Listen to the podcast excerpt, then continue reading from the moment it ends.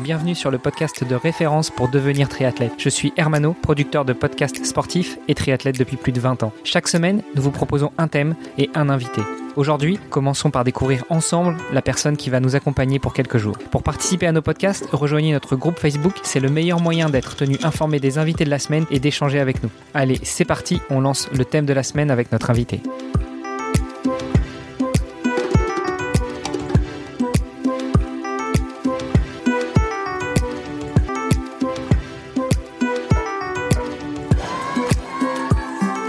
Salut les sportifs, c'est Armano et vous êtes dans le premier épisode de la série du podcast Devenir triathlète où cette semaine nous allons parler à nouveau nutrition, alimentation, mais pas que. Nous allons aussi parler Jeux Olympiques avec notre invité de la semaine. Mais laissez-moi d'abord vous présenter mon compère, mon co-animateur sur ce podcast, à savoir Olivier De Scooter, le fondateur de la marque Ohana. Salut Olivier. Salut Armano. Eh bien, je te présentais très rapidement, cher invité, notre invité de la semaine, Valentin Lacroix. Salut Valentin. Salut Armano et salut Olivier. Bon, on va, euh, comme d'habitude, te laisser te présenter. Euh, mais déjà, euh, est-ce qu'on dit Valentin? Est-ce qu'on dit docteur Lacroix? Est-ce que tu es docteur déjà? Non, je suis diététicien nutritionniste. Je me suis formé à tout ce qui est euh, micronutrition, nutrition du sportif. Je suis également cuisinier et du coup, on va pouvoir parler un peu de tout ça et de cette vision un peu globale de l'alimentation que je vais avoir aux Jeux Olympiques. Pour nos auditeurs les plus fidèles, euh, ils se souviendront que Valentin est déjà passé sur le podcast en début d'année. On avait déjà parlé un petit peu des bases de la nutrition avec Valentin, mais euh, voilà, on a, voulu euh, bah, remettre le couvert, tout simplement parce qu'il y avait énormément de choses à dire, et puis surtout parce que Valentin est en pleine préparation des JO. C'était le moment rêvé pour, pour reparler un petit peu de tout ça. Donc euh, voilà, merci Valentin d'avoir accepté notre invitation à nouveau. Merci à tous les deux. Euh, ce sera pas euh, docteur Lacroix, mais, mais chef Lacroix, c'est ça, si j'ai bien compris. Tu disais que Valentin se prépare pour les JO. On sait que la cuisine est un sport national au Japon, mais tu te prépares en tant que sportif ou en tant que préparateur au niveau de l'assiette des sportifs? En tant que sportif, ça va être compliqué. Là, je suis pas dans ma préparation optimale. Non, j'accompagne du coup la, la Fédération française de cyclisme et notamment le cyclisme sur route, euh, en tant que, nutritionniste sur les aspects récupération, sommeil, etc. Mais aussi sur, euh, et surtout même sur la cuisine, parce que vis-à-vis des, contraintes sanitaires liées au Covid euh, et, à l'organisation générale au Japon, parce qu'on l'épreuve n'a pas lieu directement à Tokyo, on sera en fait sur un fonctionnement autonome en, en Airbnb en fait. Et, euh, et, du coup, bah, je m'occuperai de la, la restauration euh, et tous les aspects nutrition sur place en, en direct. On sera autonome. C'est génial. Et c'est une pratique courante d'avoir un nutritionniste euh, et cuisinier en, en, même temps. En général, il y a les deux? Bah, c'est quelque chose qui se fait de plus en plus dans les, dans les sports professionnels et notamment le, dans le vélo parce que bah, déjà, il y a plus de moyens, donc les, les, les staffs sont plus étoffés. Euh, après, euh, je pense que la double compétence cuisinier-nutritionniste, je sais pas si elle est rare, mais c'est, c'est pas forcément le cas de, de tous. Je pense que dans certaines, certaines équipes, il y a des vrais chefs cuisiniers qui sont habitués voilà, à potentiellement la gastronomie et autres, et des nutritionnistes qui sont vraiment spécifiques, focus sur, sur, sur, leur, sur leur sujet. Et c'est pas indissociable d'avoir les deux compétences ou qu'une seule, et on peut aussi faire du très bon travail en équipe. Du coup, tu as un seul contrat ou tu en as deux? Euh, bah, J'espère. Euh, un et demi? En tout cas, j'aurai qu'un seul contrat, je pense que je vais travailler pour deux. Bon, c'est pas la question. Il y a l'enjeu de l'événement et c'est avec plaisir. Non, bien sûr. Toi, justement, comme tu vas faire partie du staff, au-delà de la, la, polémique sur le Covid, tu auras un badge d'accès. Tu pourras aller voir les sports qui t'intéressent ou, euh, ou toi, tu, tu fais partie du staff, mais t'as pas le droit d'aller assister aux compétitions. En, en, dehors de ton job de, de, cuisinier et de préparer les assiettes pour tout le monde, je veux dire. Et ben, la grande question, c'est toujours le, les mêmes les mêmes problématiques aux Jeux Olympiques euh, au niveau des accréditations. Pour l'instant, j'aurai une accréditation pour pour un minima aller voir euh, mon épreuve qui est le vélo. Euh, après, déjà, vu qu'on n'est pas qu'on n'est pas sur Tokyo, ce sera plus compliqué d'aller voir d'autres épreuves. On verra, mais je pense que ça sera assez compliqué euh, vis-à-vis -vis des restrictions sanitaires actuelles. Par rapport à, à ton, ta double casquette, justement, euh, enfin même ta triple, chef, cuisinier et nutritionniste, déjà, est-ce que tu vas cuisiner uniquement pour les sportifs? Est-ce que tu vas cuisiner pour tout le staff de l'équipe de France de cyclisme ou uniquement le staff de l'équipe de France cyclisme sur route? Ça représente combien de personnes? Donc là, on sera sur six athlètes, une femme et, euh, et cinq hommes qui vont arriver en deux, en deux charters. Donc euh, d'abord, sans doute, un homme, une femme, puis après le quatre autres hommes qui vont arriver un peu plus tard. Donc le, la priorité, ça sera sur le, les coureurs. Et puis après, on va voir par rapport au monde de fonctionnement. Euh, soit on, propose un peu un mode éclaté en termes de, de menu au staff, ou alors on, s'organise selon l'organisation générale, parce qu'on arrive dans ce contexte international qu'on connaît pas trop au niveau de l'approvisionnement, de comment faire les courses, etc. Donc si c'est possible, on élargira au staff, mais c'est pas la priorité dans tous les cas.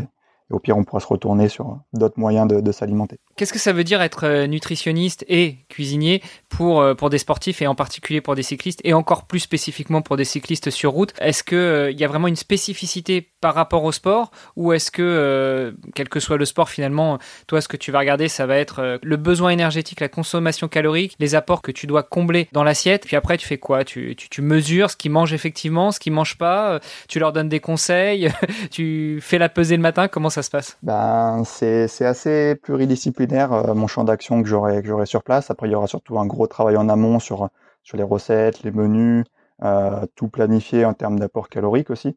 Parce que euh, en plus d'être une discipline qui est exigeante par rapport à autant d'efforts, par exemple sur les hommes, on sera sur, sur 230-240 km et près de 5000 mètres de dénivelé. Donc c'est plus de 6 heures de vélo le, le, jour J. Donc une dépense énergétique qui, qui s'anticipe et qui sera importante le jour J. Euh, pour les filles, on est, on est sur, euh, sur une durée un peu plus courte, mais qui est quand même importante euh, par rapport, par rapport aux habitudes. Et ce qui est le plus passionnant sur ces Jeux Olympiques, c'est que en plus de l'exigence de la discipline, on va se retrouver pour la plupart des hommes et la plupart des femmes à la sortie d'une grande course. Donc les hommes vont sortir le Tour de France. Six jours après, ils font une course de quasiment 250 km à l'autre bout de la planète, en récupérant du coup du Tour de France ou du Tour d'Italie pour les femmes en gérant aussi toutes les conditions plus du voyage. Plus le voyage le jet lag le sommeil et les conditions chaudes et humides qu'on va sans doute retrouver. Et la déshydratation dans l'avion et autres. Exact. Donc la déshydratation pendant l'avion le sommeil la récupération changement d'alimentation même si euh, le fait d'avoir un cuisinier occidental ben, ça nous permet de, de, cadrer un peu plus euh, ce qu'on souhaite avoir dans l'assiette. Mais en termes de, de choix d'aliments ben, on part un peu dans l'inconnu même si voilà il y a des aliments comme le riz etc qu'on aura certainement certainement au Japon et sur lequel on prend aucun risque. Mais il y, a, quand même quelques inconnus qui, on va, pas, va pas dire qui posent souci, mais en tout cas qui, nécessitent de l'anticiper au maximum. Euh, même si tu as l'habitude de travailler avec certains mets en France, euh, enfin en Europe de manière générale, c'est vrai que sur un autre continent, tu n'auras peut-être pas forcément la même chose. On parle de riz tout bêtement, un riz euh, italien, un riz espagnol, euh, un riz japonais ou, ou un riz euh, malgache va pas être le même on va être peut-être sensiblement sur la même chose en termes d'apport calorique, mais peut-être pas euh, sur les autres nutriments, non? C'est ça. Après, sur ce type d'aliment, il n'y aura pas des grandes différences, mais sur, euh, des viandes, des poissons, sur, euh, des fruits et légumes aussi. On sait qu'au Japon, les fruits et légumes sont des produits de luxe. Donc voilà, qu'est-ce qu'on va trouver, à quel prix, etc. Voilà, c'est des choses que je vais anticiper au maximum. Mais vis-à-vis -vis de ce contexte international, ça laisse un petit peu avec quelques surprises, mais c'est ça qui fait la beauté le, du, du, défi, on va dire. Et est-ce que tu as euh, un budget illimité ou au contraire, tu es contraint à un budget et, et ça, ça, rajoute une difficulté pour toi? Non, bah, sur ce type d'événement, je ne vais pas dire qu'on ait un budget illimité, hein, mais euh, on a la chance avec la Fédération française de cyclisme d'avoir quand même des budgets qui, qui nous laissent euh, de quoi faire du bon travail. Donc surtout sur ce type d'événement, ça va pas être le facteur limitant, notamment sur la nourriture et sur l'hébergement, parce qu'on sait que pilier de la récupération, des choses qu'on avait abordées sur, euh, sur le précédent podcast, c'est la nutrition, l'hydratation, le sommeil. Donc euh, sur ces points-là, il n'y aura aucune concession de fait. Et euh, peut-être que sur d'autres choses, oui, mais voilà, sur un tel événement, il y a des priorités quand même. Est-ce que tu interviens aussi dans, puisque c'est le vélo, dans ce que les coureurs et les coureuses vont mettre dans le bidon? Euh, Oui, après, euh, la particularité du cyclisme sur route, c'est que c'est avant tout des, des cyclistes qui, qui, sont professionnels, donc dans des équipes toute l'année, donc ils sont habitués à leurs produits. Donc euh, voilà, j'ai très peu d'impact sur euh, sur ce, ce, point précis en tout cas. Et, et du coup, c'est des athlètes que tu suis alors de, depuis combien de temps? Parce que comme, comme tu dis, euh, eux sont déjà dans des équipes euh, professionnelles, donc j'imagine qu'ils ont déjà leur, leur staff, ils ont déjà leur, leur nutritionniste qui les suit, etc. Comment ça se passe? Toi, tu es, tu, ça a commencé quand déjà l'accompagnement avec eux? Donc sur le cyclisme sur route, j'ai pas d'accompagnement euh, nutritionnel tout au long de l'année. Euh, on va dire que je fais le lien euh, en amont des compétitions avec les, les staffs des équipes, comme, euh, comme au dernier championnat du monde sur route, où d'ailleurs j'ai j'ai rencontré certains athlètes qui seront aussi sans doute à Tokyo, mais sinon euh, c'est pas comparable par exemple avec le suivi que, que j'effectue en cyclisme sur piste, où là depuis près de deux ans je suis présent sur des compétitions, sur des stages, des rassemblements, où il y a vraiment un travail de fond qui est fait, même jusque, jusque dans l'élaboration d'un carnet de recettes, de cours de cuisine, etc. Donc c'est c'est pas comparable. Euh, là, on va dire que sur le, sur l'épreuve sur route aux Jeux Olympiques, euh, donc route et contre la montre, on n'en a pas parlé, mais il y aura il y aura deux épreuves. c'est vraiment être présent sur place et, et, assurer, assurer un service de qualité par rapport aux exigences. Quand tu dis contre la montre, c'est contre la montre sur route ou sur piste? Donc il y aura le cycliste sur piste d'un côté où je serai pas présent, même si j'aurais en amont, j'aurai tout préparé, tous les protocoles nutritionnels, etc. Donc ça, ça, sera mis en place par les kinés, les médecins qui seront sur place. Et là, avec la route, euh, donc il y aura deux épreuves. les épreuves en ligne, donc euh, une partie en ligne, puis un circuit pour les hommes et les femmes. Donc 250 et euh, à peu près 130-140 bornes pour les filles. Et deux ou trois jours environ après, après ces épreuves, on aura les contre-la-montre euh, sur route. là, on aura un homme et une femme. Oui, tu, tu disais que c'est des athlètes que tu n'as pas forcément euh, euh, suivis au long cours, mais par contre, pour tes athlètes que tu suis sur piste au quotidien, enfin au quotidien, normalement, dans le cadre de tes fonctions à l'INSEP, tu, tu, prépares un, un planning nutritionnel donc pour ces sportifs-là que tu accompagnes au JO euh, cette année, j'imagine que toi aussi tu vas recevoir un planning nutritionnel de la part de tes confrères. Et dans ce cas-là, tu vas en plus devoir adapter non seulement à l'alimentation présente sur place, aux possibilités ou pas de d'approvisionnement, en plus par rapport euh, aux, souhaits, aux désirs, au, au, goût et au planning nutritionnel de chacun, non? On n'est pas non plus dans ce, dans ce degré de précision, ça va surtout être euh, éventuellement des problématiques euh, d'intolérance, d'hypersensibilité par rapport à des aliments. Mais sinon, euh, déjà qu'on est à l'étranger dans ce contexte, c'est pas gérable de faire euh, faire du cas par cas. Et puis c'est pas le but non plus, c'est vraiment le, la vision générale qu'a qu la Fédération française de cyclisme, mais sans doute ailleurs. Et c'est celle que je pense qui est la meilleure, c'est de proposer quelque chose pour tout le monde. Et puis c'est aussi aux athlètes de s'adapter. On sait qu'on met un haut niveau d'exigence sur, le, sur le plan du staff. Euh, voilà, sur le principe, les athlètes ont, on, met tous les moyens en place pour qu'ils soient bien. Euh, après, il y a aussi un certain, certaine attente vis-à-vis d'eux pour, euh, pour qu'ils soient aussi conciliants par rapport à ces enjeux. Et il y a une différence de régime entre, euh, entre les cyclistes route et contre la montre? Non, ce qui peut éventuellement un petit peu changer, c'est les gabarits. Je pense notamment aux hommes, où il y a, il y a, bien, il y a bien une quinzaine de kilos d'écart. Donc sur les, les, besoins énergétiques sont un peu différents. Euh, et après, bah, bien sûr, vis-à-vis -vis de l'exigence de la discipline, entre une épreuve contre la montre, 40 euh, minutes, une heure et plus de 6 heures de vélo pour les hommes. Pendant l'effort, ça sera différent. Mais sinon, euh, dans le quotidien, ça reste, euh, ça reste des cyclistes qui ont plus ou moins les mêmes, les mêmes apports. Grosso modo, c'est, ça, ça, va être les portions qui vont changer, et puis j'imagine peut-être le, repas de la veille et, et, le, et, le, jour J, quoi. Ouais, bah en fait, en amont du contre-la-montre, on va pouvoir anticiper la recharge de, des stocks de glycogène, justement en apportant un peu plus de glucides simplement la, veille de l'épreuve. Et sur l'épreuve sur route, on va anticiper à 2-3 jours en amont. Et puis pareil sur le, même si c'est un peu plus individuel, sur le côté digestif, on pourra aussi faire euh, plus ou moins de concessions selon les sensibilités et selon euh, selon le ressenti sur place, parce que beaucoup de choses vont se bouleverser, avec le décalage horaire, le sommeil, le changement de nourriture, potentiellement la fatigue, Tour de France ou du Giro euh, pour la féminine.